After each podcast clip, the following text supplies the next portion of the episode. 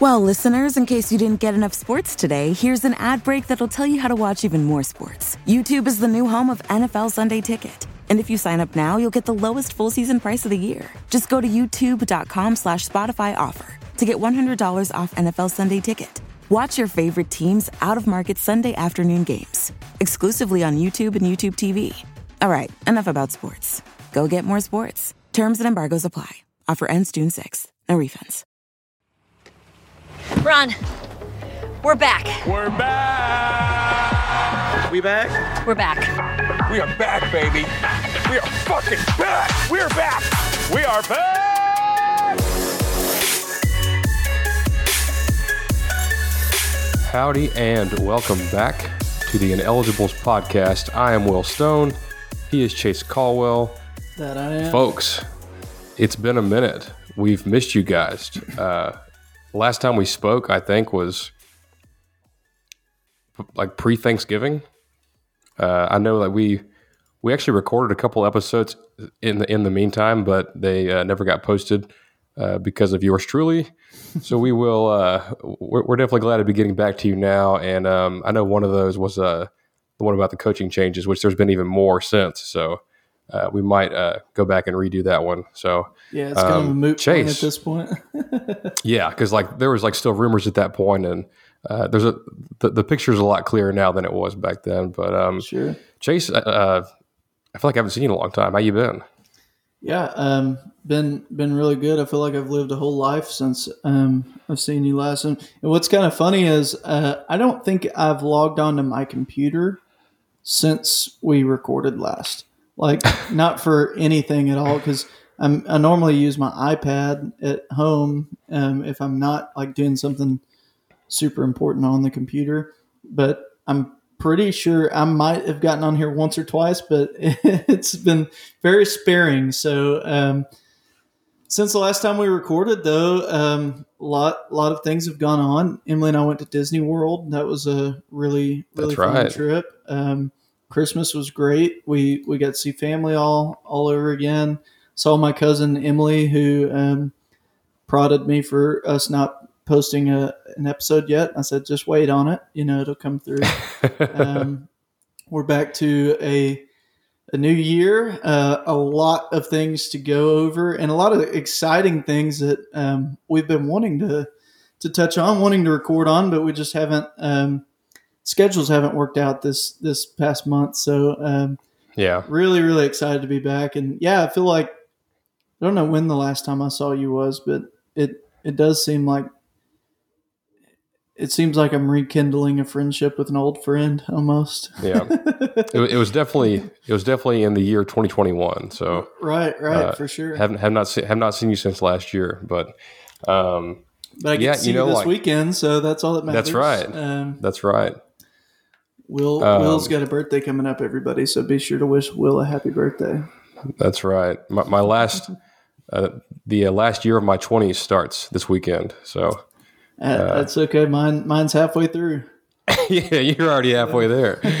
um, but you know, I, I, of course, I'm always excited for football season. Like when it gets here, like I'm raring to go, and you know, even in a year like we had, where you know, didn't exactly go at least with, with, with regards to A and M. You know, it wasn't the year we expected, and um, you know, and and you know, life happens, and uh, the two of us both had different things going on that uh, maybe contributed to us not putting the effort into the show that we wanted to, um, and, and we and we still did, and we we, we did the best we could, and uh, I think we we had some pretty good shows last year. Um, but now that we've got that out of the way, we've got that experience, uh, that learning experience. Um, I, I don't know what it is about like after the championship last week. Uh, like as soon as that was over, I was already in like full bore, like off season, just Yeah. like ex- excited. Yeah, Like, it feels it feels like it's already June or July. Like you're waiting for SEC Yeah. media days, and you're like, great, it's January. And uh, I hope my phone doesn't go off when I say this, but I did. Uh, I I talked to Siri yesterday or today maybe, um, and uh, I, uh, I I wanted to see how many weeks were you know between now and September third uh, when A and M kicks off their season against Sam Houston, and it's 33 weeks, which is more than I thought it was. But that's uh, you know, we plan on doing 33 episodes, you know, or, or somewhere in that range. And there's a there's a lot to talk about, um, a lot of excitement for for next year.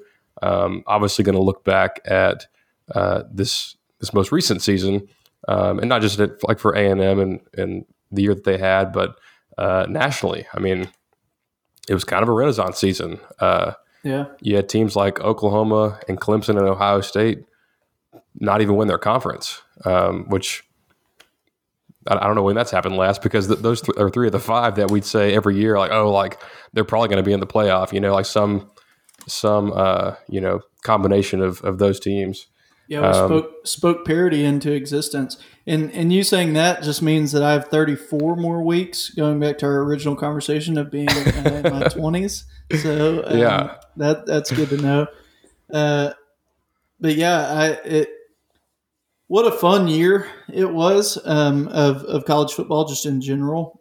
Um, just games never went the way that you would have expected them to. There was all kinds of turnover and parity, and then um, it really kind of I, I liked how the bow got tied on it with uh, Georgia winning the the national championship. Spoiler alert, um, because they. I felt like they were the most most de- deserving team throughout the entire year. I mean, they were the one team that looked dominant all year long, and so it was pretty Yeah. fitting for them to um, win that, even if they had to actually come from behind. Even though all the Bama players really, you know, talked up like they were the most, you know, uh, slept on team out there, and it's like, no, you're not. You're, you go to Bama. Um, They've always been doubted, Chase. yeah, for Every, sure. everyone, everyone doubted them. Everybody counted them out, you know, but Yeah, um, it was a fun year, not at all what we expected, but um, I think that's probably why we feel more the way that we feel now. There's a lot of things that go into it. Number one, we saw more parity than we're used to this year. Um, we saw a lot of craziness down the stretch that that we're not accustomed to seeing in college football, um, and I think I think that was an exciting proposition because that's what we've been wanting. Um, Number two, we just finished with the number one recruiting class ever, um, which we're is going to be the topic of today's conversation. Uh, more on that later. But you know, number three, we're we our season was not what we expected it to be. There were a lot of you know, starting quarterback gets injured. We're playing a lot of you know kind of well next year, you know, all season long. And I, I think that's what's really prepped us uh, for us feeling the way we feel right now is we know what's on the horizon, what's possible for us, and we didn't get as much of a taste of that this year that we were expecting to. And so um, Yeah. I think I think we're we're kind of we've got a season hangover here where we're really looking forward to next year because it's kind of what we were expecting to see this year and we didn't get it. So um, yeah. I don't know. I I'm, I'm very excited too. I, I'm just Oh, man. it's, it's thrilling.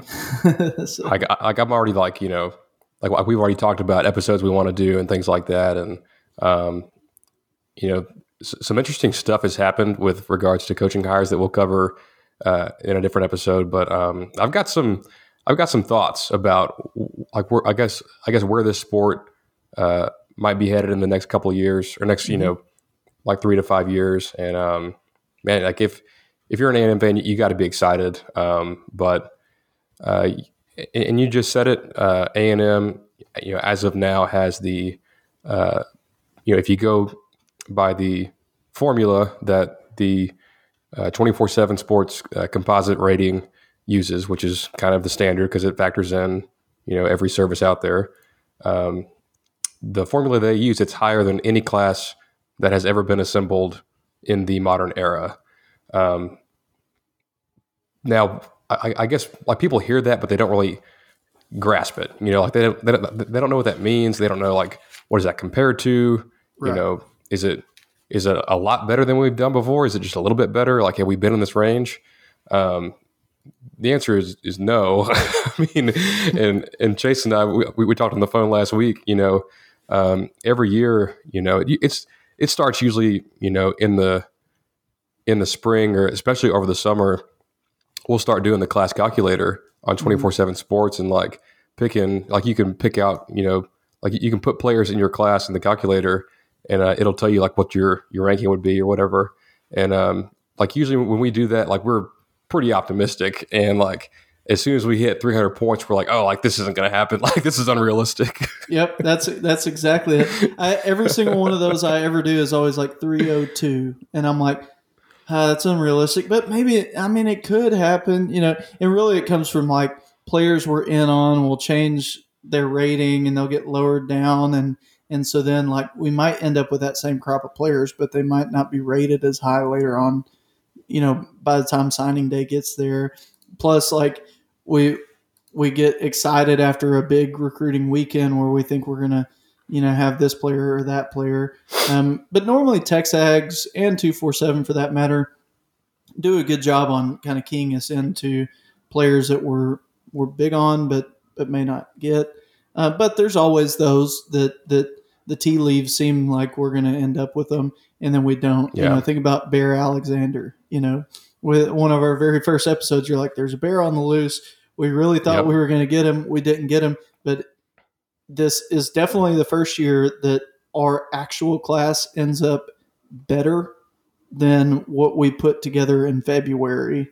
You know, when we're playing around with the numbers, it's just like it's it's it's it's beyond our most optimistic projections. Like this isn't this isn't normal behavior. you know, like it's just. I mean, like so like I'll I'll go down the list of, of teams that have you know like like the, the like the other top five classes you know in the history of of of recruiting. Um, but at, le- at least for A and M, like we like we with Jimbo, we're typically in like the two eighties, like that 282 285 like like it's like really really good classes. Um, you know typically you know two-thirds of our players uh, are blue chips and you know that's that's plenty to you know to allow us to be competitive uh, at a national scale and you know go toe to toe with uh, with Bama and Georgia and teams like that. But what I think what we've done this year is is just far and above and uh, uh, just real quick, I'll, I'll, read these off. So, um, number one class uh, in in recorded history, uh, Texas A&M 2022. Uh, the score is 328.82. Uh, so um, that's not final. They're still looking at uh, you know a, a, composite top 10 player in the country out there in Shemar Stewart. Um, they still have to hold on to Harold Perkins, who, who's committed but not signed. he's part of that of that number. Um, and then uh, number two was Bama last year. They were 327, so we're, we're we just snuck right in front of them. Uh, number three was Florida in 2010 at 324. Uh, number four was Alabama in 2017. That was that class that had all those awesome receivers. Uh, their score was 323. And then uh, number five was Georgia in 2018, uh, also at 323. And I believe I haven't gone all the way back, but I think number six probably would have been Ohio State last year. Uh, they had like a 321. So um, like like 300 is outstanding. Uh, you start getting into the 320s, that's you know just the elite of elite classes. Yeah. So um, one of the things that I want to make sure that we you know talk about here using those top five classes. I mean, look how elite those teams are.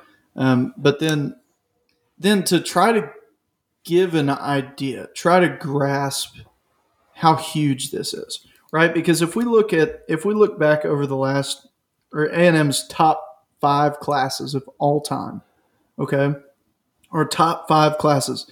Number five comes in at 2014. That was the best class that that someone signed. Fantastic class. Well, then we got 2019, then 2021, then 2020, and then now 2022. So if you look at the our top four classes ever are our last four classes that we just signed. But if we were, you know, 2021 was 286, 2020 was 289, 2019 was 285. If we were in that 280 something range, I would still be very high on this class. I'd be talking about how, you know, that would be my talking points. The top four classes are all on campus at one time. And that is something that we'll make sure that, Right. I mean, that will be a point of discussion throughout all off season. But Yeah. this class by itself could be two top 10 classes i mean uh, it just just by itself could could be top 10 and, and just about any class maybe top 10's a stretch but it is Yeah. such a big time class that it is hard for people to digest it for people to understand how big is this really um, which is why like you're going to see Longhorn fans and Sooner fans and you know like people from all different schools try and and rip the rug out from us and be like, "Oh yeah, but Jimbo's going to do what he always do, does." No, no, no. There's no precedence for this level of recruiting. It's never been done before. Not by No. A&M, not by any other school period ever in history before. So you cannot say, "Oh, it's just it's A&M. They're they're going to they're not going to, you know, look at what Jimbo's done in the past with all these great classes. No, he's never had this level of class. Nick Saban has never had this level of class.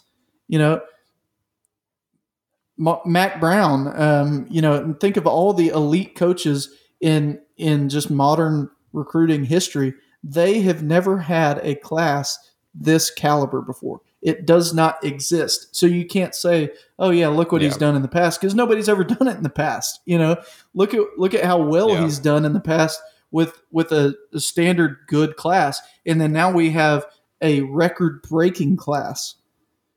There's no precedence Yeah. for it. What we do sets the precedence, No. right? So so that's really where we're at in in this position. But but that's something that that I you know is the topic for me that I want to make sure I do the best that I can. Also for myself, you know, is is I want to try to explain it to our listeners who don't really follow recruiting, but I'm also trying to do this for myself myself to stomach how iconic this is and how just absolutely absurd it is because it is a it is unlike anything that college football has ever seen before.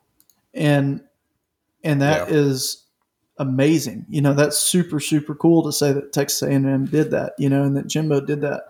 And so um so yeah, that that's but you to be in that list of of those five teams that you just read off like that that's a feat in and of itself. But to be at the top of that list you know ultimately Right. what i'll say and i'll say it probably multiple times but the expectation is a championship. The expectation is that this class see uh, hoists a championship it, over the next four years it's no longer that that's what we hope will happen and that's what we want to happen. No, we expect that to happen at this point. And if it doesn't happen, if we fall short of it, that's whenever we have to start doubting our coach. But he's given us no reason Right. to doubt to this point. Um, you know, of course, you can look back and say, well, why did he do this? Why did you can question him? But he's not given us reason to doubt that this class won't be, you know, a championship level team. You know, won't make for a championship level team. Yeah. Yeah. No, that's that's a great point, and, and obviously, like like like one class doesn't make a team. Um, like like we still have to go out and continue to, you know, uh, uh, bring in you know classes. You know, it doesn't have to be this caliber. You know, this is. Uh, I'm not sure if we ever, you know, hit this number again, or if anybody ever hits this number again. Uh, you know, if if they sign Shemar Stewart, it'll go over 330. It'll be like 331. Um, so like typically like the teams like Bama, Georgia, and Ohio State hang around that 300 to 315 range every year, and this is a tremendous first step. I mean, and and the classes we've had leading up to this have been really really good. Like, um, I think you know if if this, like you said, ago, if this class had had followed uh, the previous kind of trend of, of where we were, that's like you know you're signing like two thirds of your class or or four and five star players. That's that's good enough to win a championship. But when it gets to this level, if you continue to do this, you're going to look like Georgia looked the other night on defense. You're going to look like how Alabama looked on offense, you know, last year. You know, and it's it's just it's it's unreal. And until like like uh, I guess before we get into the specific players and you know how this this whole thing came together, I, have got a couple more uh, numbers here. Uh, so our, our, average rating um, is a 94.6. Uh, there's been other teams that have done that and been in that range, uh, but not very many. And the teams that have have been Bama, Georgia, and Ohio State, the teams yeah. who have the most talent year in and year out. Yeah. So this is, and and included in that number is a kicker who's like they never rate those guys high. So um, so, so that's that's uh, an important an important point. And um, the other one is, uh, and I like we've talked about this, but I didn't realize it bef- before until right before we started recording. Um, the number of top 100 players that are in this class, and I'll I'll take it out to 102 only because uh, we have a guy that's ranked 102, so you might as well throw him in there. but um, if we don't sign anybody else, we'll like if we don't sign Shemar, or Jacoby Matthews or whoever else, we'll finish with 17 players in the top 102. Uh, that would equal the number of players in the top 102 we've had in the in the prior three classes combined. We had seven in 2019, six in 2020, and then just four last year. Um, and those were all really good classes, but the the quality and quantity, and most importantly, is the uh, distribution of positions and the roster management. It's, I mean, you cannot ask for anything better than what Jimbo Fisher and that staff put together this season. Yeah, and I'm I'm gonna. I feel like you were being uh, modest there. Uh, I, I want to go back to and, and pair what I said with what you said the number of top 100 players we have in this class equals the number of top 100 players we had in the last three classes combined. That's huge, especially when you consider the last three classes combined, or the last three classes were until today our top three classes in A&M history. So they were our best three classes yeah. in the history of our school, and we just put all three of them together for another class. So, uh, I mean, if you want to look at it in that logic, we have the top six classes, you know, in in on campus all at one time because this class might as well be three classes in one. It, it's just it's wild, um, and, and that's why yeah. it's hard. Like it's hard to hard to say how good this class really is because of that. Like it, there, it is so high caliber that it's crazy. But I want to look at like game changing guys, and this is before we really dive too deep in into it. I want I want you to think if you're a casual fan and you really don't follow recruiting hardly at all. I want you to think over the last since we moved to the SEC over the last ten years, what what guys have we recruited that were a big splash recruit that came in and absolutely just did phenomenal at A&M that started from day one that that you know as a freshman they did fantastic and they were just just all around fantastic players okay so these guys that i'm talking about these are you know Myles Garrett these are christian kirk these are are are speedy noil and and um, uh, Kenyon, Kenyon Green. Green. We've got DeMarvin Leal. We got Jalen Jones. Um, I, I, would put Demani Richardson in that group. You know, uh, Armani Watts. You know, think think about the caliber of people that we're talking about here. You know, guys that came in, they were big time recruits that we won over, and that they came to our school. Daylon Mack is another example. Um, these huge, huge recruitments. We have one of those at every single position on the field. In the past, if we had one, just one of them at any one position, it was a big time deal. And we have one at every single position on the field, and some positions have multiple. That's insane to me. You know what? what this is Yeah. this is like saying, you know, that we've got we got a, you know, I'm going to use Kyler Murray instead of Johnny Manziel because even though he went and, and you know won won a you know Heisman elsewhere, he still was at least that caliber of quarterback. But we've got this is like having Kyler Murray and um, you know Christian Kirk, Myles Garrett, Daylon Mack, Kenyon Green, you know, um, and I don't know for the for the sake of and a Von Miller all in one class, you know, and and and Yeah. uh, also add in there, you know, a Jalen Jones or Armani Watts, you know, or or just these huge impact players that can come in day one and start. And I'm not saying that they will. Like I'm not saying that these guys are going to come in and hit the field because we have the other three best classes in our history on campus. So if they don't come in and start, that that is really good for us. That fares very well for us because that means we have better players than what we just recruited. But we recruited one at every single position. Like it's we're not Yeah. we're not stacking you know four really good wide receivers and we we have nothing but three stars on the offensive line. In fact, we have three Right. three stars in the entire class. One of them being the kicker that you just mentioned. And oh, he's a three star, but you know what? He's the number four kicker in the nation. You know, so like, Yeah. I, I mean, it's just it's just absolutely insanity.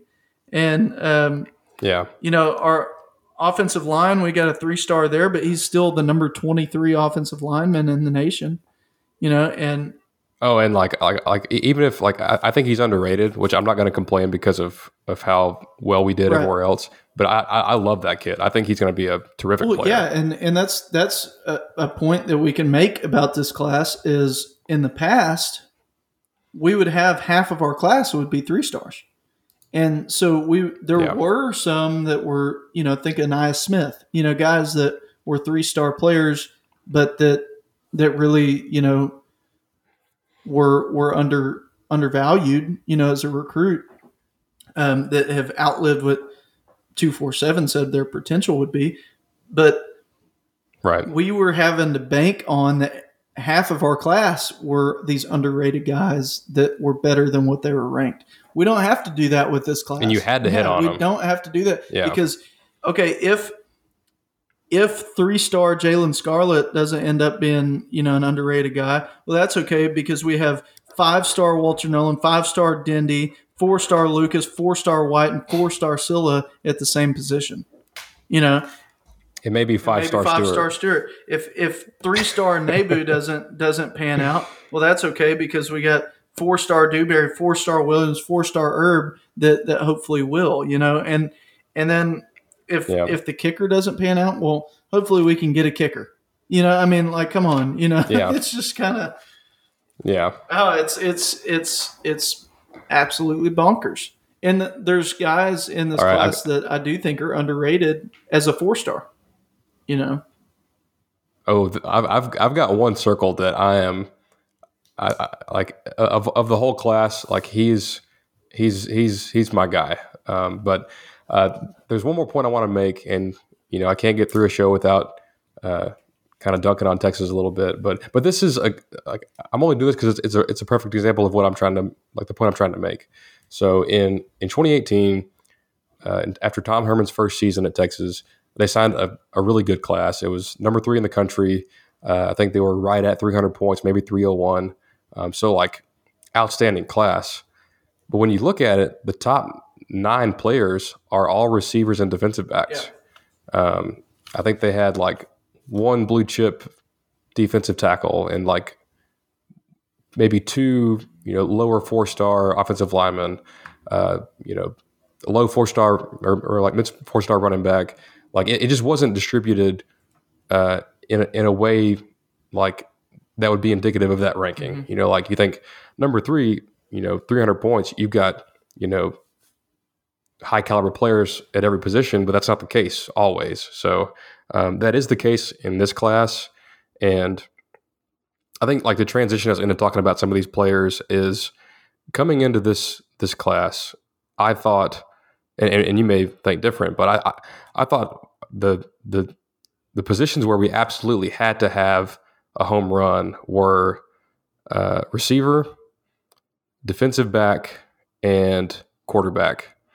Um, they hit grand slams at those three. They, they hit a fourth grand slam at defensive line, which we'll which we'll get to. But we, have we've, we've done pretty well at defensive line recruiting up until this season, this just just stacks further on top of that. But um, you know, you've got to have the receivers in today's game to keep up with these offenses. Uh, you have to have the defensive backs to cover these guys that are going to Alabama and Ohio State and LSU, um, and of course, like the quarterback. I think that makes all the difference in the world. It's the most important position in sports. And this kid we got, I, I think we should start with him. Um, Conner Weigman, uh, we, have talked about him before, and um, you know, you may have watched him on on television way back in uh, I think it was week zero of the college season. But um, five star kid out of uh, Cypress Bridgeland, and just a just an absolute baller. I mean, it's it's tough between how excited I've been about a quarterback, you know, ever between him and Kyler Murray. Um, I think I'm. I know it's recency bias, but I'm probably going to give Carter the the nudge there, um, just because of because he did it at Bridgeland, a, a brand new high school. Like he he doesn't play for Southlake or Westlake or Allen uh, or any of those. He plays for a school with you know maybe a couple other guys that are going to go play in college, but um, it's not one of these Texas powerhouses. And just the, the, the skills that he has, the you know the ability to run, uh, he's got excellent arm strength, uh, excellent accuracy. Um, it's uh, I I don't want to go on too long about him because I could I could talk for thirty minutes about how good he is, but um, I think he, he's one of the crown jewels, and you know, getting a a kid of his caliber at quarterback just it, it, takes the class to a new level. Yeah, I agree on that. Um, just watching watching him play, um, I give him an edge. I, I think he's just a, a phenomenal player. Um, I've always I've always looked to him, and I, I, try not to have recency bias whenever I'm you know evaluating new recruits and say like, oh, this guy I'm more excited about than the last guy. So I'll start by saying that like King is still somebody that I have really really high hopes for, and and all of that, and and I think he's a, a good quarterback, but I just Conner Weigman is is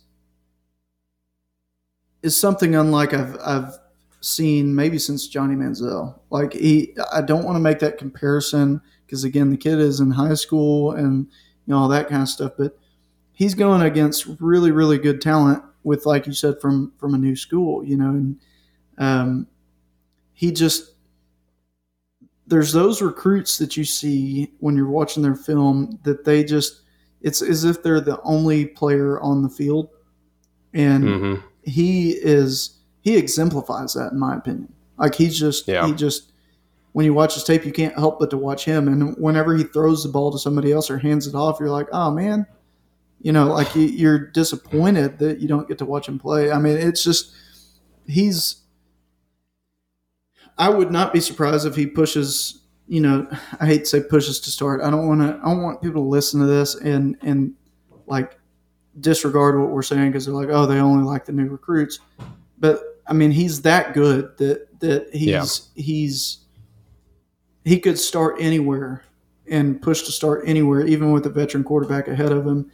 And and so it gives me a lot of confidence going into this year, knowing okay, we're either going to have him or King or Max Johnson. Like those three quarterbacks I'm perfectly happy with, you know, and yeah. and I would I'm going to be super excited about any of them. Calzada, I I was very happy with. He did way better than I expected him to do. Um, but going into the season, and like you could go back and listen to our first episode where we were doing everything we could to talk about him in case he, he did end up getting the, the spot. And it just at that point in time, it was like there's going to be a drop off. It's either King or we're going to have a have a drop off, you know. And Yeah. especially once Eli Stowers kind of got out of the picture, it was like, okay, well, hopefully King's going to be it for us. But this year, if we had the same thing happen this year, heaven forbid, I hope it doesn't, that happened last year, and let's say King goes in as the starter and and um, Weigman comes out, you're you're not going to be in a position like we were last year. I mean, it's just not going to happen. Oh no.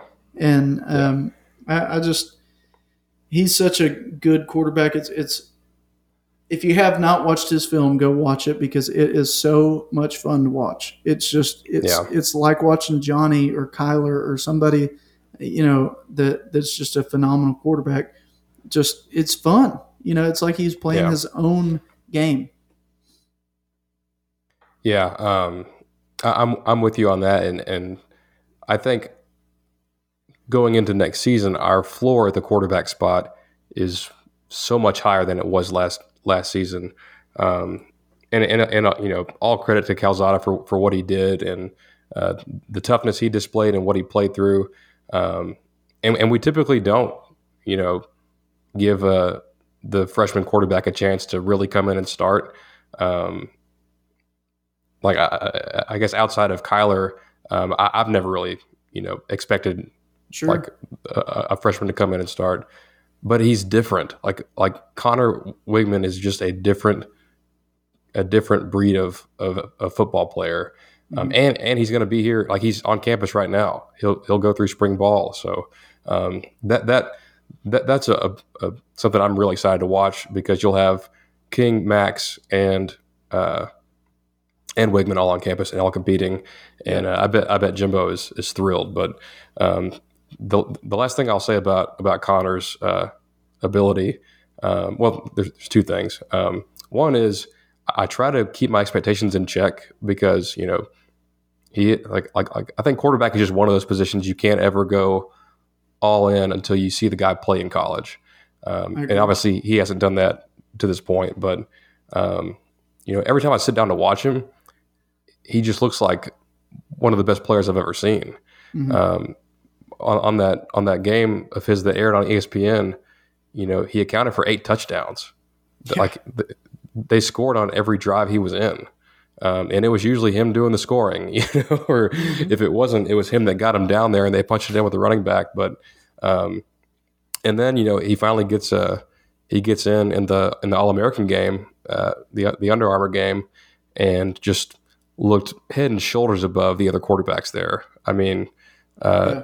Just throwing off his back foot, dropping dimes to Chris Marshall um, and Evan Stewart, and showing his legs. But uh, the, the the the last thing I'll say about his ability is his his athleticism and poise in the pocket. Like there, there's there's plays on film where like like there's a guy just coming straight up the middle, like th- like like breaking through the pocket, uh, like headed right right at him, and he like he'll just like nonchalantly just like do a little move and you know avoid it Mhm. and throw the ball 40 yards down the field on the money you know like Yeah. it's like his his his his ability to improvise and move around and uh, he's he's going to be a threat in this offense you watch him play and he and he's one of those that makes it so easy and does so all these cool things right while you're watching that you're like how come everybody doesn't do all these elite players are out there why, why don't they play like that what what's different Right. and it's kind of like like johnny was always such a good good player and he just did these acrobatic things that you're like oh my gosh that's so crazy how did he do that but Mike Evans was a fantastic player. Why wasn't he running around like Johnny? Why wasn't he scrambling? You know, like what what was it about Johnny that made him so much more fun to watch than than any other quarterback? You know, and right that's that's how Conner is. I mean, he he's so much fun to watch um, that I I'm not saying that he's going to go win the Heisman, and I'm not saying that he's he's a, a Heisman contender next year or anything like that. Never, I won't say that until we see him in college. But I'm saying he's going to be one of those that's so much fun to watch that he's going to be like Johnny because it's enjoyable to watch him play. And um, Right. what, what's the quarterback's name at, at BYU that they called uh, Mormon Manziel? Uh, Zach Wilson. Zach Wilson, you know, like a guy like that, that it's just fun to watch, you know. Yeah. And and I, I definitely, and you're going to get some of that from King too. So like King, King's very much like that, but Weigman is like, I don't know, he's he's. I cannot wait to see him, even if it's a couple years from now. I can't wait to see how he plays for us, and I, I couldn't be more ecstatic at the quarterback position. uh, I, I, I'll be shocked if he doesn't pan out. Like like like more shocked than you know any other recruit. Like if if he does not turn into a really good co- college quarterback, um, th- then something has gone like horribly wrong because Yeah, he's right. got uh, all, all all the ability in the world. Um, let's uh let's hit receivers. Um, Okay.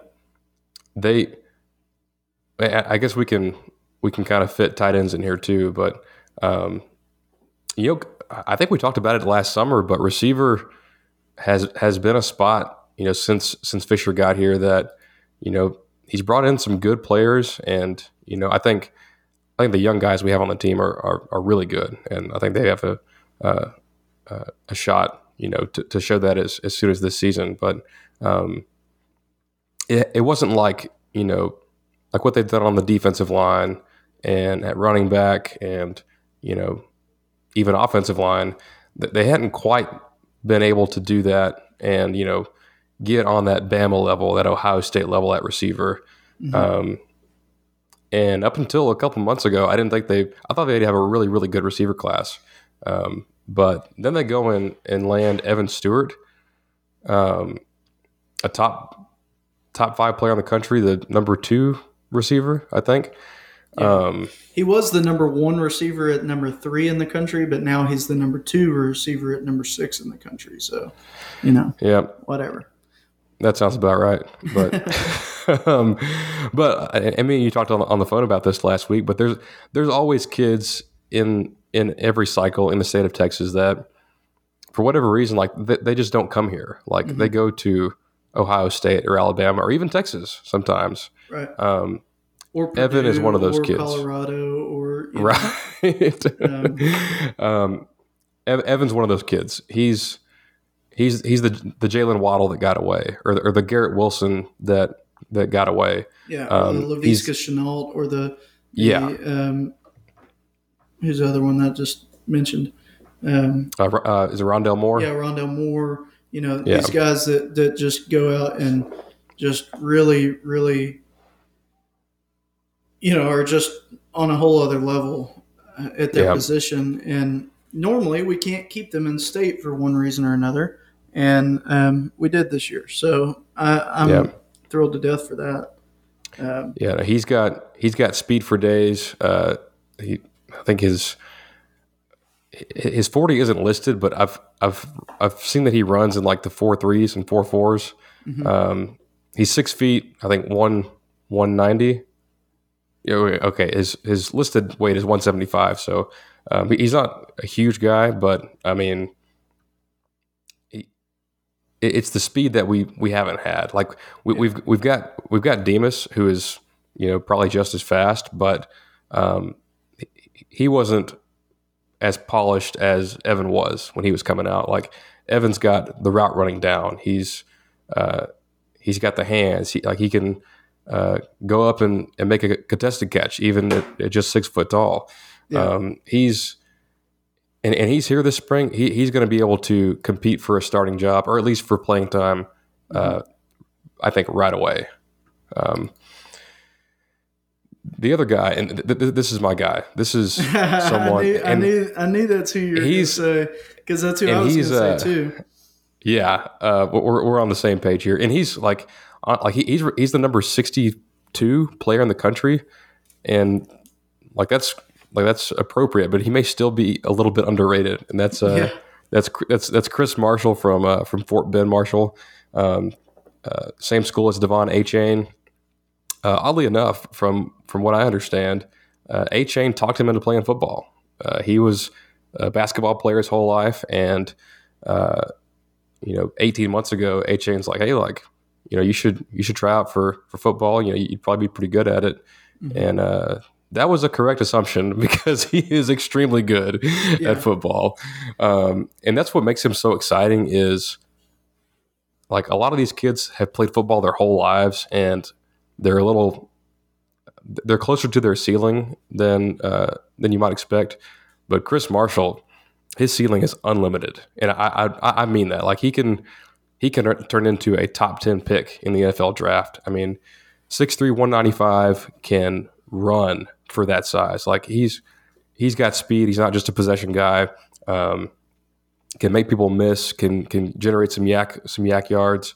Um, and I mean, I don't want to say it because we we, we, we kind of compare Conner to Johnny. I, might, I, might, I might compare Chris to Mike. You have to. Uh, it's it's a lazy comparison in some ways because they have a similar story. You know, they're basketball players turned football players their senior year. Um, but he looks like Mike out on the field. The, the, the aggressiveness that he has out there and, and the way that it looks like he's he's going for a rebound whenever he's playing, and he just pushes people off of him. Like yeah. that strength that Mike Evans had. That's what that's what the way he plays. He plays with that grit, and um, that's why I think he's underrated. Because I think any guy that's like that is going to, generally speaking, be underrated. You know. Yeah. Um, but but yeah, I to me, you've got your your Johnny Manziel, Mike Evans combo with with Weigman and Chris Marshall, and that's just that's just the way it is. It's it's lazy to make that comparison, but it's just it's they're both too close to the other to not be able to make that comparison. You know, like, uh, but then you add in Evan Stewart on top of that, and yeah. I mean, good lord, you know, it's yeah. just just wild. well, and I think one I think one characteristic of Chris that really drives home that Mike comparison is uh, he, he's he's just a dog on the field. Mm-hmm. Like w- like if you watch Mike play at A and M, you know like he had the most confidence and like physicality uh, like uh, in a receiver that you could possibly have. Like yeah. um, if there's a jump ball, like there's nobody coming down with that ball except for him. And like, yeah, it was like he would box everybody out, you know, like he was still yeah. playing basketball. And that's what I mean. Like he does the same thing. And when you watch guys like that play, you think, why isn't, why doesn't every big time wide receiver look like this? Why, why don't they, when they go to catch the ball, why isn't it like that? But it, yeah. it makes you like question, like, how good are all these other guys that are really, really good? because they're not making catches like this, you know. But it, yeah, he he's a dog. I mean, he is a dog out on the field, and and he's really fun to watch. Like that strength and and aggressiveness. Um, yeah, that I really think we need. We need that yeah. in our wide receiver room. Um, Absolutely. It's kind of hard to come by. A lot of times you have to get that from your tight ends. You know, yeah, your tight ends normally are those those gritty type players. But if you got one that's a wide receiver, I mean, yeah, you know, that's really helpful. Well, and, and, and I think in a class full of just nothing but super studs, um, I think he's a guy that really stands out. Is at least at least to me, he stands out as somebody that you know may, may even outperform his, his ranking. But absolutely. Um, and then your, your, your third receiver, uh, who's uh, the, the, the lowest rated, but I mean, I, am I'm, I'm a huge fan of this kid and, Noah Thomas from uh, from Galveston. Um, six foot six, uh, a little bit a little bit thinner. I think he's uh, or he's he's listed at six five one eighty, but um, again, like he's got speed. Like he's not yeah. some big lumbering receiver. Like it's. I think the the comparison that I like, and this this may be lazy too, but um, he's a little bit taller version of Josh Reynolds with maybe maybe even a step faster than than Josh was. But yeah, I, I would uh, say I would maybe put Evan Stewart more in the the Josh Reynolds mold, and I, I would say he he would be more like Ed Pope. You know, like this limbery, you know, like fast guy that, that can go up and, and get the ball. And yeah. Um, you know, he just he just is a he, he's of course the lowest ranked receiver of the three, but Yeah. um, he he's got a lot of um, good characteristics that complement the other two, and and Yeah. things that we need in, in our receiver room. Um, that you know, I feel like uh, most of our talent when it comes to the receiver room is all our slot receivers. You know, I, I feel Yeah. like some of these guys, these bigger guys, That's true. are, are really needed, and uh, I think he fits he fits a need there. You know, Yeah. um, and like he's he, he he's about as good of a jump ball target as as, as you're going to find. yeah, But he, he, he he's not a one trick pony though. Like he he does have speed. Like he can you know get down the field and create separation. But um, so I, I think they they hit a home run with the receivers. Uh, I think they had to with the way that you know the college game is trending and. Uh, being able to you know score points in bunches and, and keep up with some of these other high powered offenses, um, but then you you bring in these three tight ends, and uh, Jimbo Jimbo loves him some tight ends, and we've we, we've kind of recruited well there, but we've had some injuries, and like uh, is is Baylor Cupp going to be healthy? You know, is Fernando Garza uh, healthy? Is Blake Smith healthy? Like, there's they've all got concerns, so you kind of had to double dip here, um, and they just went for the the trifecta. Um, yeah. but I think the the the guy I'll start with, and he's he's probably a top. I, I, I feel like I'm saying this about everybody, but th- th- I think he's a top seven player in this class for me. Just, I mean, it's it's Donovan Green, the, the, the tight end from Dickinson. Mhm. Um, this is as complete a tight end as I have seen us sign uh, ever, and he may be one of the most complete to ever come out. But um, you know, typically you, you sign one guy that's a really really good pass catching tight end, and one guy who's kind of a blocking specialist. Um, well, Donovan is an A plus plus at both of those. Uh, This dude loves to block. like uh, um, I, I heard his his high school coach on um, on TexAgs radio on signing day, and uh, you know, like they like whenever they had Jalen Wydermyer there, it's the same high school he went to. Um, you know, he was more focused on pass catching and uh, you know wasn't focused on you know getting down and dirty and, and blocking guys. But uh, not the case with Donovan. He's a hell of a blocker and uh, as as highly as I think of Jalen Wydermyer, uh, he's he's a, he's a better athlete. Like he's got more, you know, more more athleticism and and skills and and, and speed. Uh, honestly, yeah. um, but uh, and and Jalen's going to get drafted in the second round, probably first round, maybe. Well, that's But, what I was um, I was going to say, and people might laugh at this comment, but but I would say Green coming out of high school looks like Wydermyer coming out of college. Yeah, Like it's like he's a, he's a bit more polished there, and so it's like you know think about the development that that you're probably going to see from Wydermyer once he goes in the NFL, and then for the next few years. I feel like we're going to see a similar development at Green at the tight end position. So, so you know, with when Wydermyer's gone, it's like we replaced him with another Wydermyer. It's like we just copy and pasted him because his Yeah. trajectory that he had in college just continues on starting, you know, with Green. And and his coach Yeah. said something like that that you know Wydermyer really was good, but Green was always the one upcoming that was really going to push and get get yeah. even further. You know, um, Yeah. No, I, I'm like I- like after you factor in, you know, the receivers we just spoke about and and what you have with Green with his ability to block and and I mean I mean really run. Like I I, I can't overstate that. This kid is fast uh, and he he's got excellent excellent hands. Um, you know, kind of the same thing in a, in a class that's that's full of just stud stud players. Uh, he's near the top to contribute right away, just because of the cut- the the situation at tight end with injuries Sure. and um, with Jalen leaving. We, we don't really know what we have. Um, he's he's not here this spring. I wish he was, but um, I think he he finds his way onto the field this fall. Um, yeah, A kid a kid that is here this this spring is uh, Jake Johnson yeah, uh, brother of brother of Max Johnson, and actually the number one tight end in the country. you know, um, to go with the number four tight end in the country, and um, right? To not to jump ahead, but to go the, with the number one tight end in another country. You know, so Yeah, in, in another continent. yeah. Um, but but yeah, that was by far the most surprise recruitment, in my opinion, of this whole cycle.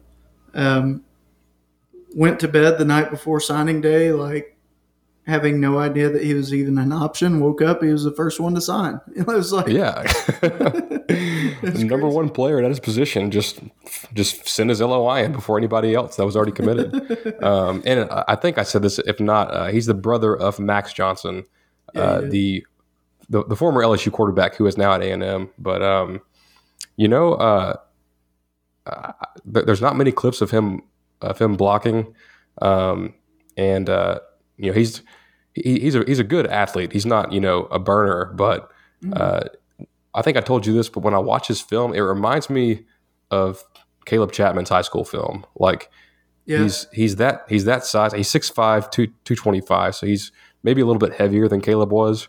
Um, but the, but like his high school team would split him out wide and just like just send him down the field because they know that nobody can jump with him. like Yeah, he's like they're just going to throw it up to him. He's going to come down with it. He's got. I think that's that's one thing I'll say about this entire group of receivers and tight ends. Every one of them has just excellent ball skills. Like there's not there, there's not a guy with stone hands in the bunch. Like that like they can all make you know sick catches. yeah, yeah. Um, which you don't always see at tight ends, but you, you definitely do with this group. Um, yeah, I'm I'm excited to see, and really I'm excited to see like how they pair these two guys uh, and and three guys. I guess if we talk about Ohrstrom, because um, there's not really a true like blocking tight end, like what you're saying. There's nobody that has stone hands. It's like you're like, yeah, he's gonna be a good blocker, you know. Like a uh, a, a Trevor Wood, like from that first season. yeah, yeah, or um, well, even Blake Smith to some degree, you know. Yeah. um, guys that you're looking at, but you can't envision them being some, you know, Jace Sternberger or Wydermyer. You know, like you just kind of envision them as being there to get a, a quick little first down, you know, or whatever. Um, definitely these two guys, but but also the the third. All I mean, they have big playability. They have the ability to really be a a threat for for defenses, and that's huge. You know. Yeah. So I I think I think Jake Johnson is a, a pretty good athlete. Um, I think Donovan's a great athlete. Uh, Theodore Ohrstrom, uh, he is an elite athlete. Uh, he would be rated a lot higher if he played in the states. You know, he's he's uh, from uh, from Sweden. Uh, played his football over there, but when you watch this guy play and watch him work out and run routes, um, first of all, he uh, he's got the body of Rob Gronkowski, like six foot six, two forty five. He's uh, he's he's filled out. He's he's a massive human, um, but his his quickness and speed and uh, his his lateral movement it's it's just rare for a guy this big, um, and and he's got uh, an insane catch radius and and and great hands, but. Um, I, with, with him not playing football for very long, or, or you know, at least playing overseas and and not in, you know, not having the same experience that the rest of uh, American football players have had. Uh, it may take him a minute to get up to speed, but I mean, hi- his ceiling is absolutely through the roof. I'm I'm, I'm pumped about this kid. Well, and I like that too because he, he's he's basically a fresh canvas. So Right. know, he may get to campus and we might move him over to linebacker, or you know, maybe try to get him to bulk up and, and move him to the line. You know, I mean, you can't ever tell. I, not saying that they'll do that. I mean, he's he's a really good athlete, but he's you're able to um, you're able to customize him, you know, for, for lack Yeah. of a better phrase. Like you're you're able to mold him into what you need and what your team needs and then what would be best for his his body, you know. And so you're not having to reteach things to this guy. You're you're teaching something, you know, newer because he's newer to football, because he's he's not had the same experience that that I'm sure he's a lot more open to coaching and a lot more coachable than some of these guys who think that they know what they're doing, you know. Yeah. Four teams remain in the NFL playoffs, and that means only four teams left for you to bet on at DraftKings Sportsbook, an official sports betting partner of the NFL. Counting down to Super Bowl 56, new customers can get 56 to 1 odds on any team. Bet just $5 and get $280 in free bets if your team wins. Not a new customer? You can experience the conference championships with same game parlays. Combine multiple bets from the same game for a bigger payout. The more legs you add, the more money you can win. DraftKings is safe, secure, and reliable, and best of all, you can deposit and withdraw your cash whenever you want. Download the DraftKings Sportsbook app now, use promo code TPPN, and get 56 to 1 odds on any NFL team. Bet just $5 and win $280 in free bets if your team wins. That's promo code TPPN for 56 to 1 odds at DraftKings Sportsbook, an official sports betting partner of the NFL. Must be 21 or older, New Jersey, Indiana, or Pennsylvania only, new customers only, minimum $5 deposit and $1 wager required, one per customer, restrictions apply. See DraftKings.com slash sportsbook for details. Gambling problem? Call 1-800-GAMBLER. Let's uh let's uh, kick it over to, to defense and a, a position group that I think um, you know, like, like we've signed good O line classes in the past. We've signed good receivers and quarterbacks and things like that, and even a handful of good defensive backs. But this is an outstanding defensive back haul. Like, oh yeah, it, it's better than anything I've seen A and M do at the position. Um, I mean, in, in in every spot, and like and guys that are versatile. Um, mm-hmm. But I, I, think we'll start with with five star Denver Harris, uh, quarterback out of uh, North Shore down in Houston. Um, number 17 player in the country. This is a kid that doesn't go to A&M in prior years. Yeah. Uh, he goes to Alabama or Ohio State and then goes on to be a first round draft pick. Um, and we're like, man, like, how could we not get that kid here? Like, things would have been so much better. so, yeah, exactly. Um, and like, I think it's, it's so, it's, it's vitally important to have guys that can keep up with like, like Bama. I know they're, they're losing Jameson Williams and John Metchie they're going to have guys. They're going to have guys with speed, and if you want to beat them, you you got to have guys that can that can cover. And mm-hmm. um, Denver Harris is that. He's got plenty of speed. You know, he's an, he's an excellent corner. Um, I mean, it's either him or Evan is the most shocking signing of this class. Do you think? I, I would say I would say him. Um, Evan him. Evan was. I mean, yeah, maybe it's close. But Evan, I think, I think looked more possible, you know, for for a little bit longer than Devin or Denver did. Um, yeah, I I would I would probably go with him in, in terms of like I couldn't believe that we did land him, you know. Right. Um, I think about earlier on in the cycle, you know, about this time last year, and you know, there was this whole big push that A and M is going to try to recruit Houston really well, and all these different guys like Perk and and you know all these guys were were leaning A and M. Denver Harris was always the one that just didn't seem like he had any interest. And yeah, and so you you see him as kind of being like one of those guys, like you're saying, always ends up going to Bama or Ohio State. That you're like, why didn't he ever even look at A and M? That's kind of how I figured he would end up. And so the fact that he did sign with us is is just incredible. Um, but yeah, he's a a ready to compete guy that just he looks phenomenal. You know, and yeah. I, I wouldn't be surprised to see him in the rotation early on. Well, also, uh, he, he's a guy that's on campus right now, so he'll go through spring ball, yeah. and um, you know, like I, I, don't know the status of Myles Jones or Brian George uh, or Josh Moten.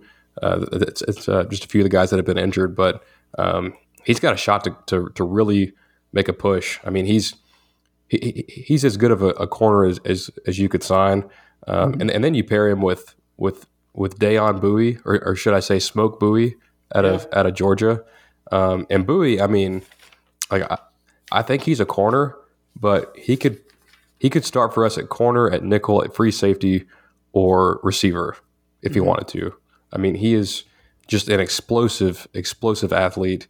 Um, you know, honestly, like when I thought we, we we would get either just one of Evan or Denver, I was like, well, you know, if we get Denver, we could put Bouie on offense, or uh, you know, if we get if we get Stewart, if, uh, we can you know keep him on defense, and you know, Yeah. you know have have good athletes on both sides. But what do you know? We got everybody, and Yeah, we got all plus, three. plus plus Bryce Anderson, uh, who's Mm-hmm. As fast as Evan Stewart is, um, beat Evan Stewart in the fastest man challenge at uh, at the UA uh, All American practices. Um, I mean, those three guys are top. They're all in the top seventy. Uh, looks like Smoke is is uh, sixty nine. Nice.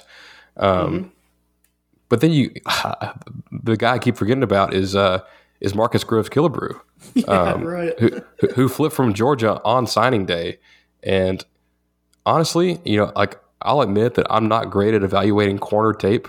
Uh, it's my my most glaring weakness uh, when it comes to trying to tell you uh, what I think about these players.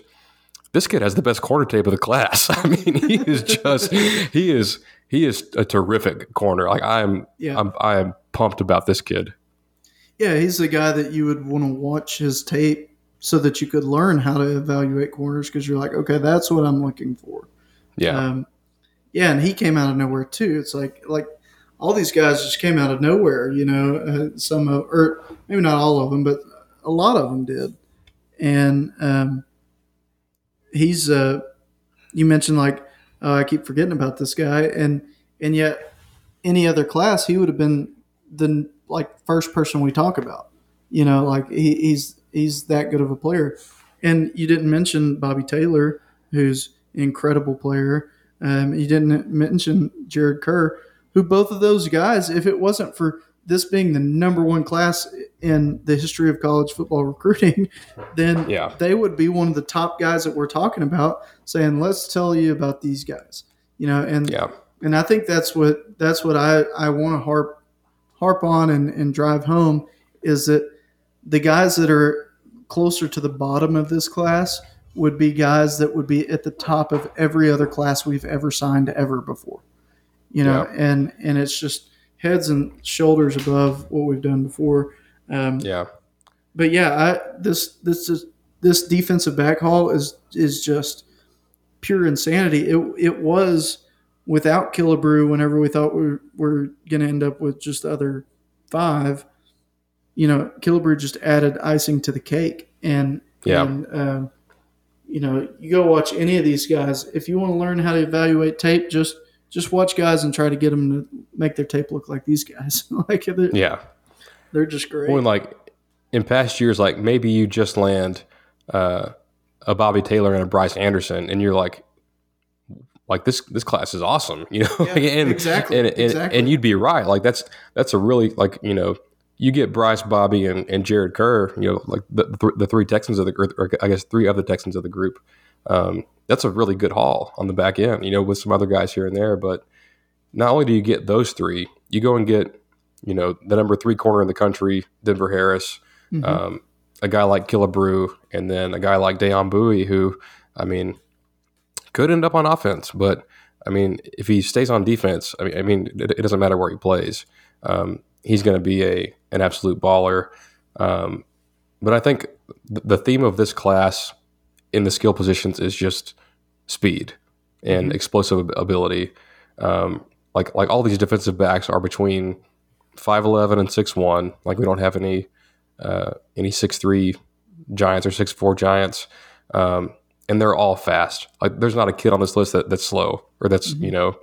A couple years ago when we played Bama, we were trying to cover Jerry Jeudy, Jane, uh, Jaylen Waddle, uh, DeVonta Smith, and Henry Ruggs with corners that run in the four eights, and uh, it didn't go well for us. So right. um, this th- th- this is what you have to have on the back end if you want to be able to slow those guys down. Um, what you also need to slow those guys down is uh, the best defensive line in the country. Um, if you watched Georgia and what they did to Alabama, um, and obviously it was like their their whole defense was fast, but that defensive front was just on a different level. yeah. And uh, in one of Chase and I's conversations uh, here lately. Um, you know, like like A and M has done well at the D line uh, in recruiting. Yeah, that's been our best position for several years now. easily. And like last year's class, they signed six guys, and, and I'm excited about all of them. Like I think, uh, I think they've all got you know the, the ability to play. Um, I thought this class would be a little bit smaller. Like maybe we only take four guys, you know, five at the most. Um, we took seven, and it's not like you know we're just like taking these guys as just filler. Six of them are in the top sixty-six. I mean, uh, Yeah. it's it's it's unheard of. I mean, I think you know when when I say that I'm including Shemar Stewart, uh, I probably shouldn't do that because you know he may may or may not come here. I think A and M feels good about him. Um, but let's start with uh, the the highest rated player in the class, and I think who I, I think I'd call him the best player in the class because I just have not seen a kid like this uh, ever in, in, in covering this stuff. But uh, five star defensive tackle uh, Walter Nolen uh, out of Powell, Tennessee, six foot four, three twenty five, and he played a lot of defensive end in high school. Um, I think the the so the theme of the skill positions in this class is is speed. Uh, the theme of the defensive line and offensive line are guys that are really big that move like they're small. Um, it's it's it is it is rare. Like like this. I mean, I, I can't even explain it. Like you have to just go watch the kid on tape. But just explosive, strong. Um, uh, you know, he's just a man amongst boys. Like he, he, He just is. towers over everybody, he blows through everybody, and he just looks like he's an NFL playing NFL player playing with a bunch of you know pee wee football players. Um, I mean- it's, it's just incredible. he, he, he, he he's the Myles Garrett of defensive tackles. Like Yeah, he's ranked higher than Myles Garrett. You know, like think I about mean- that. Think about how just ready Myles Garrett was, and he's he's ranked higher than Myles Garrett was in his class. yeah, like it, it's insane insane um, but he's he's right i mean that's a really good way of putting it he's the myles garrett of defensive tackles he's this big think about if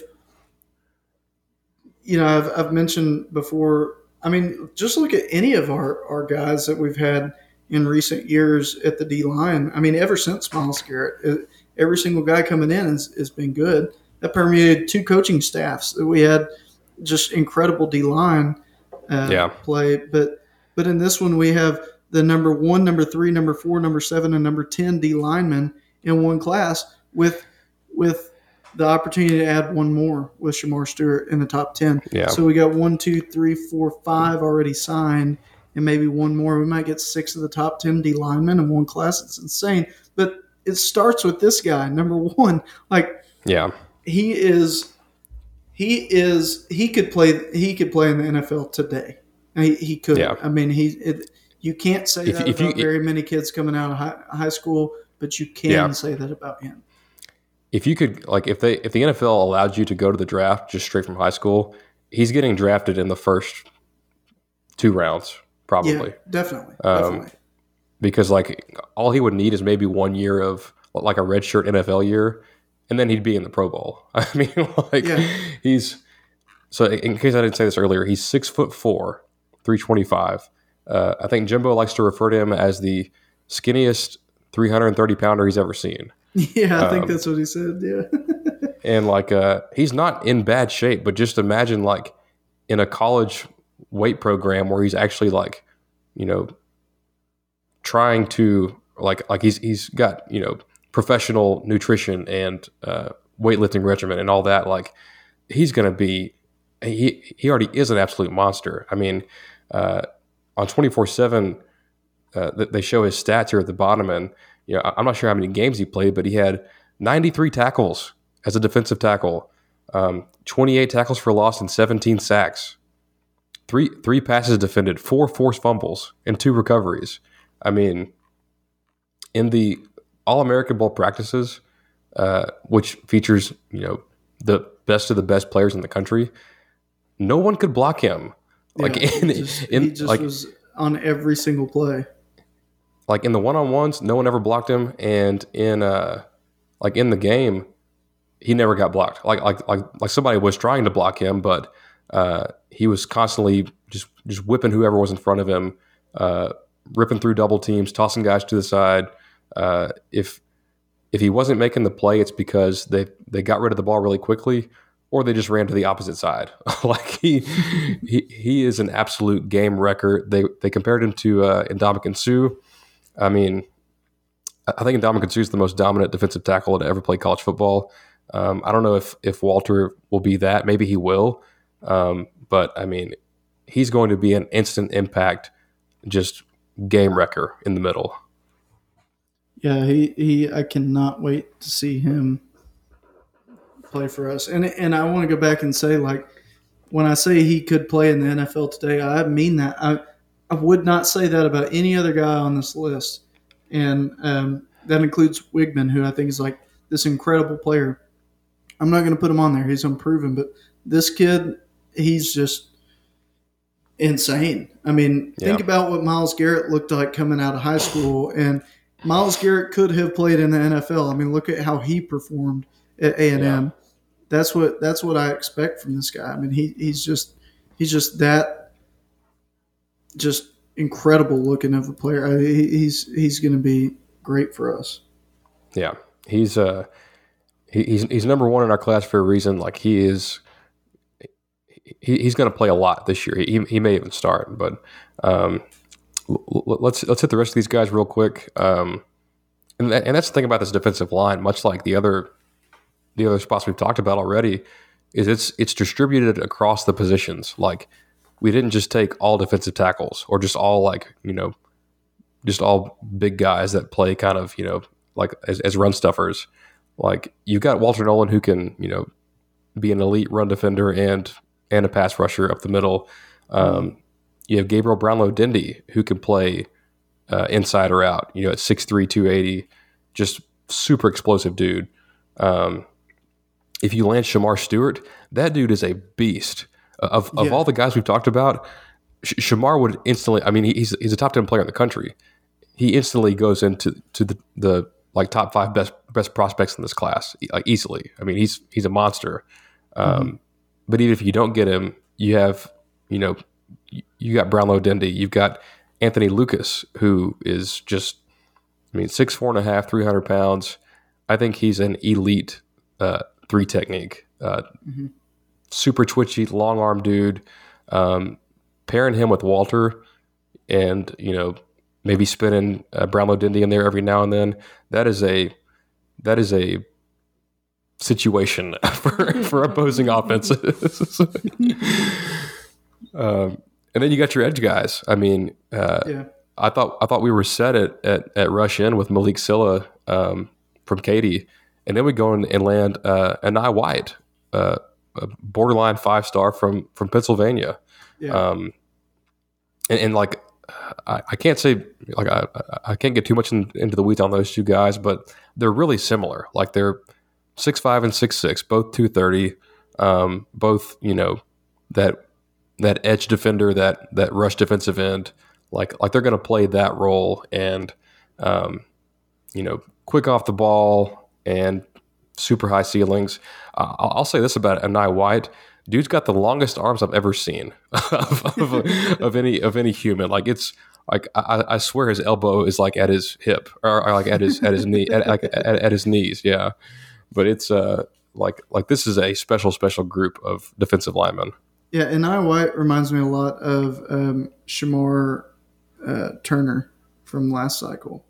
Yeah, Um, I, I'm, I don't know. There's there's a lot of comparison I could make there, but um, but yeah, this this just this whole class or this whole class of defensive linemen is just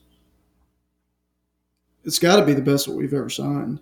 I mean, we have two Oh, five yeah. stars, and Yeah. that's that's huge. you, might you, you might you, you might get three. Yeah, we might get three, and that's huge coming off of, you know, having one of the best D lines in the country for the last several years. You know, Yeah. um, it's just it's. I'm glad to see that our recruiting hasn't fallen off in that position to go get these other positions. Like that's still the strength of our class, and yet you know, this class is just just heads and shoulders above the rest. You know. Yeah. Well, and like, um, yeah, if you go look at at what Georgia looked like along the defensive front, um, go back to Clemson in 2018 uh, and how they looked that season. Th- this is what that looks like. Like Right. Right. that's getting all those caliber guys all in one class to go along with the six you took last year that were all blue chips. So like, Yeah. um, that, that that's that's how you win championships. Is you know, like yes, you need the receivers, you got the quarterback. You know, uh, you need good defensive backs, but if you have a defensive line like this, um, that's just gonna. I mean, it's gonna be so freaking hard to to score on you. Like like you, you saw. I mean, like I'm not saying that. I'm not saying like we're going to be what Georgia was this season. You know, like that's a pretty high bar. But like you saw those guys, you you, you can't run on that team. Like Right. Right. there, there, there's no there's no blocking them. I mean, I'll go Um, so far to say that. I, I think maybe not next year, but that's that's the expectations I have at this point because that's Oh yeah, we have that caliber caliber of guys at that position, if not a higher caliber at that Yeah. position. You know, so I expect that we'll start looking like that soon because we've already. I mean, we've already been really good, but now it's a matter Right. of going to good to great or from great to elite. You know. yeah. And then like uh, let's not forget about uh, about Jaden Scarlett. Um, The uh, he's he's one of, of the lone three stars in the class, but um, kid is disruptive. Uh, he, he he reminds me a bit of of Matabike, um, like like whenever he was was coming to A and M, uh, six two and a half, two sixty five. Um, he, he looks a little undersized on tape, which I think I think Matabike was a little undersized too, but um, just a really active and uh, disruptive guy, and you know a guy like that will come in and you know if if he doesn't ever get to start, he's going to push the rest of these guys. He's like, hey, like if, if y'all aren't if y'all aren't on it, you know, if y'all are going to have an off week, um, I'm, I'm I'm taking your spot. Like I'm, I'm not here to mess around. So Well, I think it says a lot about a kid that like is in a class of 28. Okay, you know, a normal class is 25 signees, and we have a full normal class of nothing but four and five stars. yeah, You know, so we have 25 four and five stars, and then we have three three stars, one of which being a kicker, as we've addressed. So it says a lot, in my opinion, that he's a part of this group to begin with because yeah, he didn't have to be, you know, and and um, so I'm not looking at it thinking that he's a spot filler, you know, or anything like that. I think he he's there's talent there, and that's why he's still, you know, part of this group is because um, maybe he is an underrated guy. Maybe maybe he's correctly ra- wait, maybe he's co- correctly rated, but you know he's got a higher ceiling and more potential that we can we can go after. So. Um, Right. I, I do think that um, it just speaks volumes that he's a part of this class that is a class that we didn't have to take a three star at a position that we already had, you know, six blue chip guys that we were going to take, you know, so right. Let's uh let's do the rest of these. Uh, let's see if we can do them in ten minutes. Um, uh, so at, at running back, um, I love what A&M has on campus. Uh, obviously with Achane, um, we love Amari Daniels, we love LJ Johnson. Um, I, I wasn't sure they were going to take it back in this class, but the guy they took, they took from Alabama, and he's a a, a top 100 player in the country. Um, I remember uh, I made the comment to you the other day about watching that that All American game, and uh, there's one drive when they finally put Conner in at quarterback. Uh, every play that drive was an A and M player. Like it was either yeah. uh, it was either Conner or you know Chris Marshall or uh, Harold Perkins, even though he hadn't committed yet. But then uh, Or this Evan running back Stewart. or Evan Stewart. Well, then like they get down there in the red zone, and this running back rips off these these two impressive runs. I was like, oh, like, that's that's pretty good looking back there. Who's that? Uh, it was Le'Veon Moss who had signed with A and M. So, um, And then uh, they put six foot- Perkins back in, and, he And then they put Perkins and back in. Then somebody stripped the ball and made him fumble, and it's like, oh man, there ends Yeah. the drive. and who who was it that stripped the ball? None other than Walter Nolen, another Aggie, and it was like the only thing that could stop the Aggies were the Aggies. So I mean, it's, Yeah. it's crazy. that that drive, that, that whole sequence was just nirvana for A and M fans. Oh, We're like, definitely. I was like, just beside myself. yeah, I wouldn't lit up a cigar right after. Um, but uh, yeah, with, with Moss, like he's six foot one ninety, and I'm not sure if Jimbo misspoke or if this is accurate. But uh, you know, like like after signing day, Jimbo will like run through the cl- the class. Um, he'll he'll do it much faster than what we were doing. but um, he, he he said that Moss ran a uh, a ten four in the hundred meter, um, which if true at that size is extremely impressive. Uh, for reference, De'Von Achane typically runs like a 10 2. Um, so a 10 4 is moving at, at, at 190 pounds. Yeah. Um, so I think they they did well there. Obviously, um, you know, they lost uh, DeAndre Jackson to the transfer portal at running back.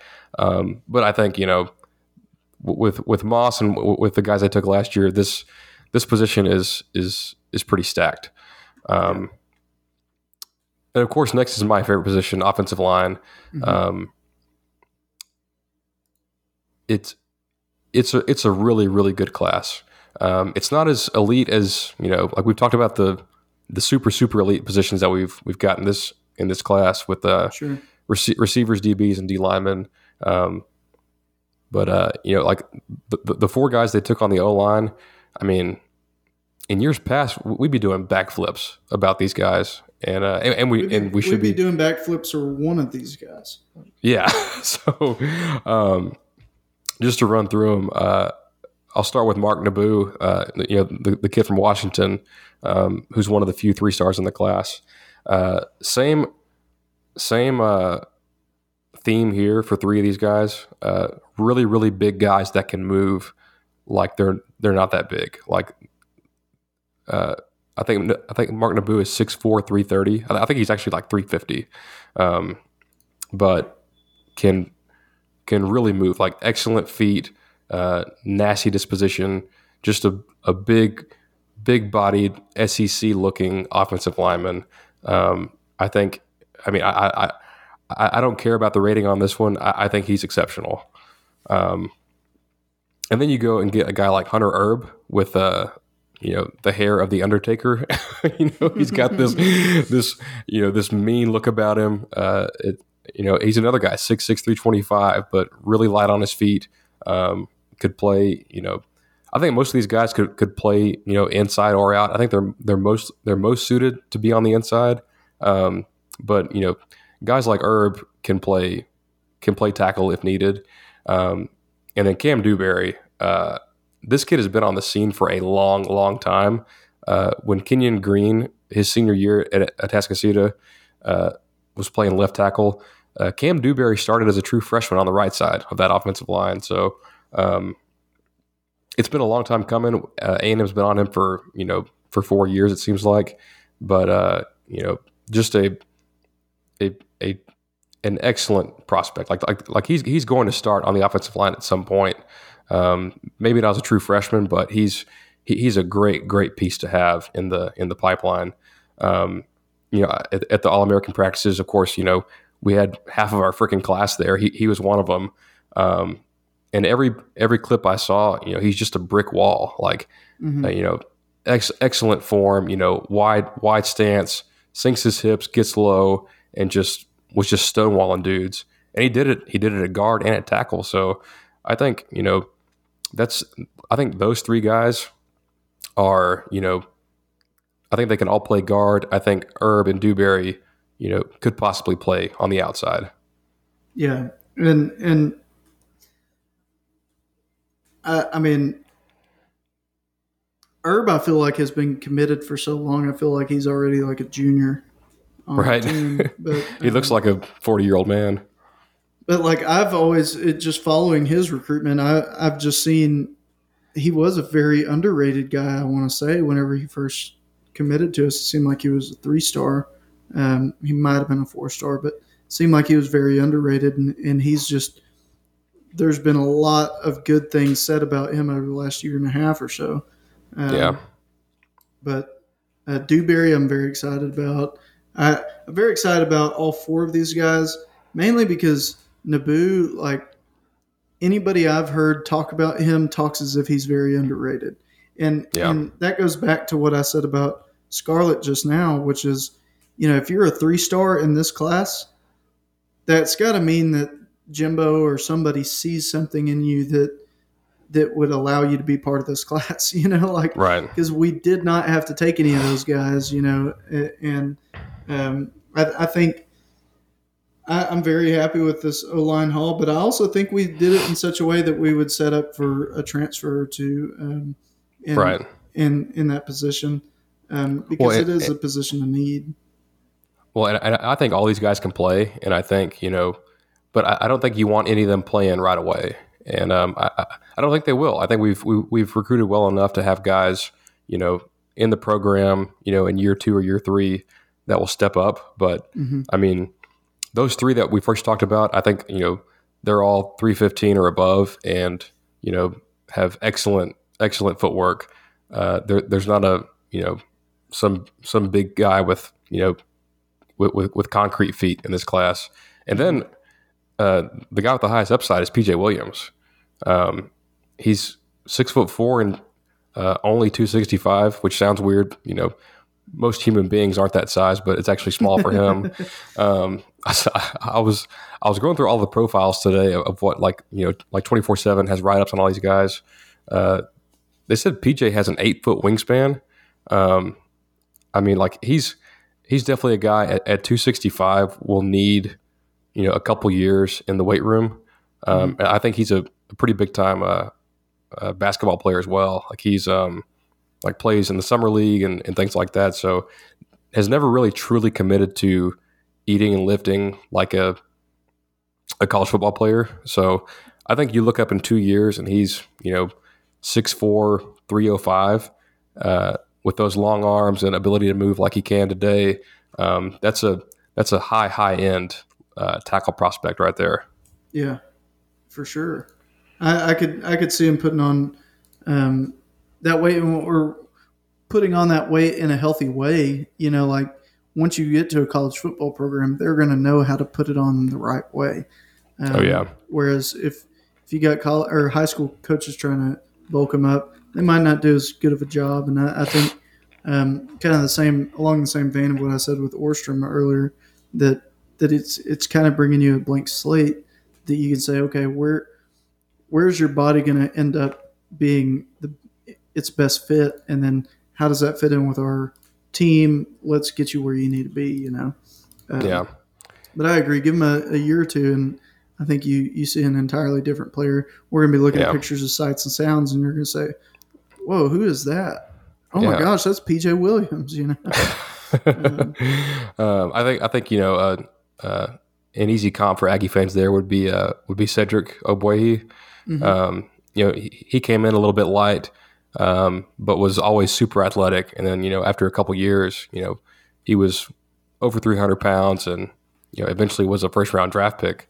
Um, but uh, yeah, like with with, with with with PJ and and and all these guys, I think you know after a couple years of of being in the weight room, uh, it's it's it, it's it's a good O line class. Like like like these guys are gonna are gonna be the future of of the O line.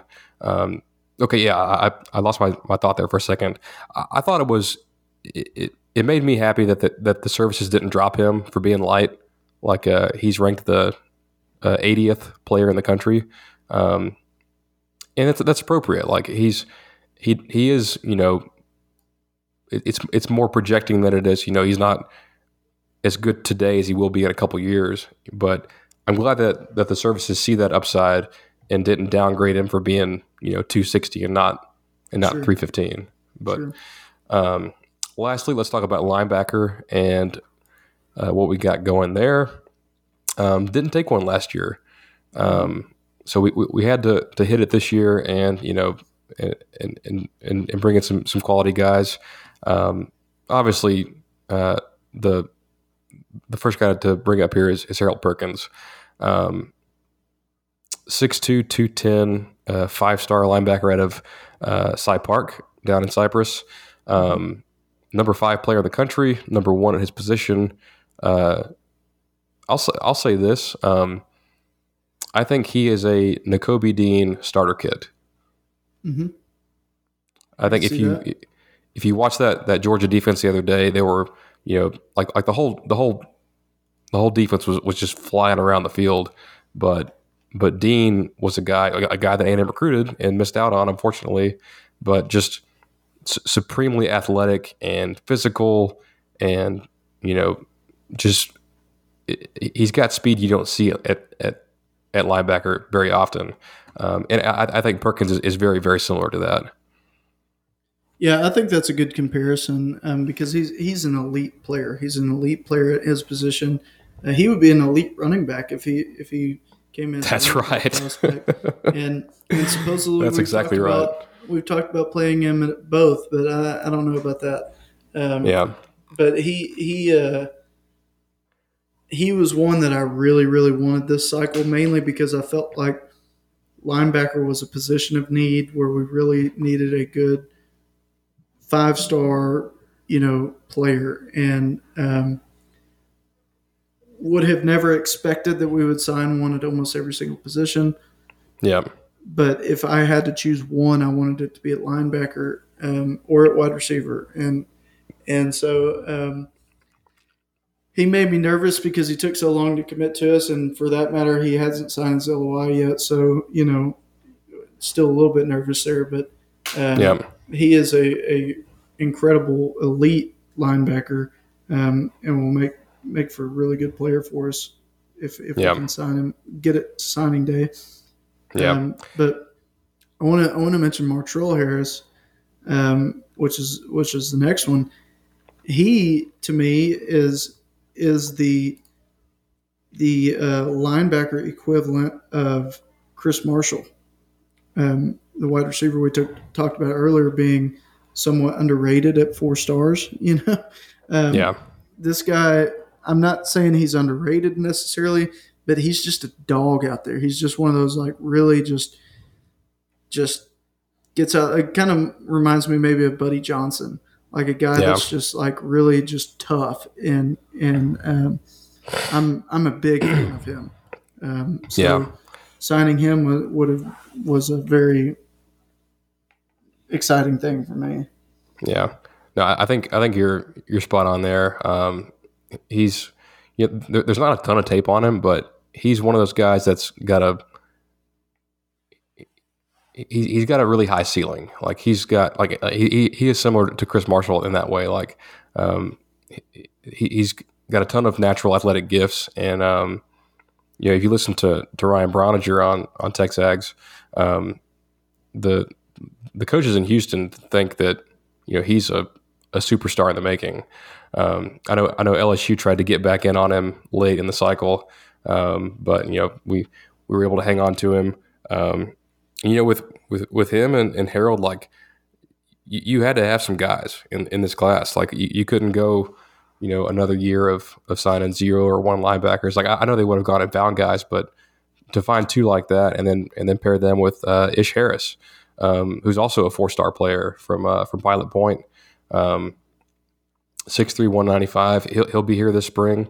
Um, he, he's he, he he's all upside. Like he, he did everything for uh, for Pilot Point, like running back, receiver, quarterback, you know, linebacker, safety. You know, he just kind of did everything.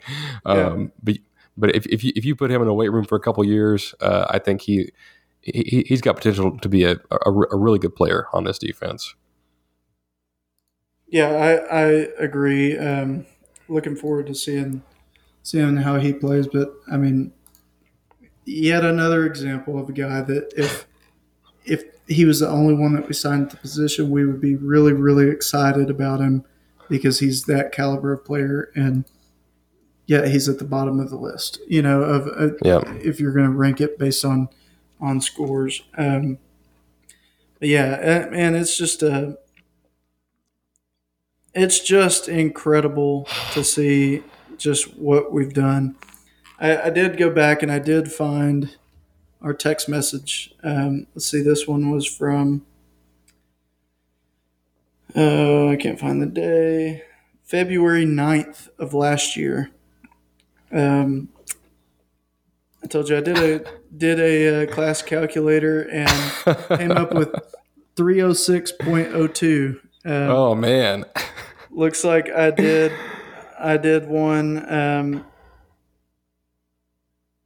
I did one back on February 13th, no, February 24th, and said, um, This one's a, I just did this one for fun, but, um, you know, since there was new rankings, just to see where we were at. And um, it scored a 314. So, Dang. Um, you're getting you're getting pretty aggressive. yeah, I, I was, but, and that's what I even said at the beginning. Like, this one's, this one's probably a pipe dream, but Yeah. you know, there's no way there's no we- way this happens. we, we blew it out of the water. But actually, a lot of these are right. Uh, the wide receivers where where I'm like way off. Well, I wouldn't say way off because I, I still had Kojo Antwi and uh, Isaiah Sategna in there, yeah. but um, but uh, surprisingly, had Brownlow Dindy on this one. Yeah. Um, Well, back then, like like we we didn't really even know, you know, who Walter Nolen was, or I mean, especially we didn't know that he had any interest in us. Um, right, right. But yeah, I mean, I think we we covered our bases pretty well there. Oh, also, uh, this uh, kicker, uh, I, I I can't I can't say his name. Have you got any idea? Uh, Uh, Ethan. yeah, the kicker, Yeah. Ethan. Mazulski, Yeah. Mazulski. Mo- Mo- Mokcholski, yeah, um, yeah. I mean, you got to have a kicker. Uh, I think uh, you know Seth Small is moving on. We've got we're gonna have Caden Davis this year, so uh, yeah, I, th- I think I think Davis will be a senior. So uh, you're gonna have to have somebody in the pipeline, and why not go out and get the number six kicker in the country, and uh, who Number also played four. yeah, who also played in an All American Bowl. um, but yeah, so uh, that's that's where we're at on uh, on recruiting. Um, you know, the the second signing day, or you know, what used to be the true signing day, uh, is coming up in a couple weeks. We'll see if the Aggies can uh, hang on to Harold Perkins, maybe land Shemar Stewart, maybe land uh, Jacoby Mathews, and um, you know, we, we, we didn't talk Max Johnson, who's technically a part of the class, but we'll uh, we'll, we'll, we'll get to him next time. And uh, whenever we do our uh, uh, kind of our, our spring our spring breakdowns, but um, yeah, man, I mean, this you know this may end up being the best class that we ever signed in our lifetime. So like like why not you know enjoy it it, and yeah, Yeah. soak it in and um, you know there's going to be other great classes, but this this may be the one that that gets us over the hump and uh, like you said at the beginning uh, be that class that that hoists that trophy uh, at the end of the season which uh, which Georgia got to do they hadn't done it in a long time and you know I think it'll it'll be a similar thing for us if we uh, if we get to that point but um, Yeah, I, re- I really do think this is the class that we go from wanting a championship to expecting one. yeah Um, it's just that caliber. It's it's just fantastic. So it Yeah. deserved it deserved an extra long podcast. So yeah I hope you've enjoyed it if you stuck along with us. Yeah. Uh, I mean, but you, you can't help but be optimistic and be excited, and uh, and we're excited to, um, you know, give you all of our other thoughts about the rest of the roster and uh, how things look for next season, and um, just all all kinds of exciting stuff that we've got, you know, in the works. So uh, we appreciate we, we appreciate you guys listening. Um, we missed you. We missed you guys. Um, I hope you missed us, but we are back now, and uh, you know the, the plan is to is to be with you guys once a week. If we somehow run out of things to talk about, we will. Uh, I'm sure we'll come up with something that's that's entertaining to you guys. So, um, we, uh, We're, we're due for some Q and A sessions, anyways. So we'll, oh, abs- them for those absolutely, absolutely. Um, I don't know what our next show is going to be, so I, I can't I can't fill you guys in on that just yet. I guess uh, keep it locked in our uh, our socials. Maybe we'll we'll we'll let you know on there, perhaps. But um, right. uh, we, we appreciate your patronage, and we will talk to you next time. Bye.